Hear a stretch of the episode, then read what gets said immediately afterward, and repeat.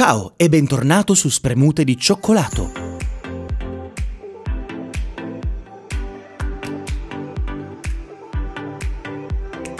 Lasciati coccolare. Oggi abbiamo una storia particolarmente dolce. Comincia a Falignano ed è il racconto di un imprenditore. Corre l'anno 1898. Un certo Pietro Ferrero e l'ambientazione sono le langhe piemontesi.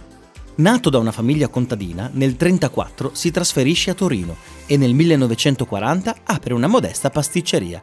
Ok, storia finita. No, no, ok, non è vero. Come è diventato il vero e proprio CEO della Nutella? Questa avventura, a causa di un evento concomitante non da poco, finisce alle ortiche. La guerra devasta la sua attività. Qui siamo davvero ben lungi dall'affermata posizione di Nutellone. Voleva produrre dolciumi innovativi ma economici, per tutti. Ricordiamoci che sono gli anni del ventennio, per giunta verso il tramonto. La condizione socio-economica, diciamo, poteva essere decisamente migliore e questo lui lo sapeva.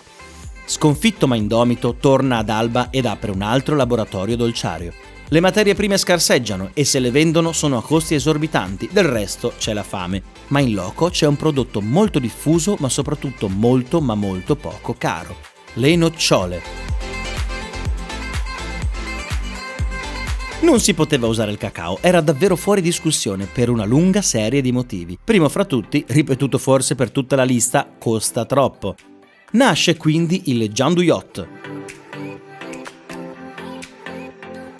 1946 e infinite notti insonni dopo, con una moglie al limite della sua sanità mentale, aggiungerei, dato che la svegliava nel cuore della notte per farle assaggiare le sue miscele, e chiunque altro sarebbe diventato un criminale di guerra, oserei dire, riuscì a fondare la Ferrero indenne.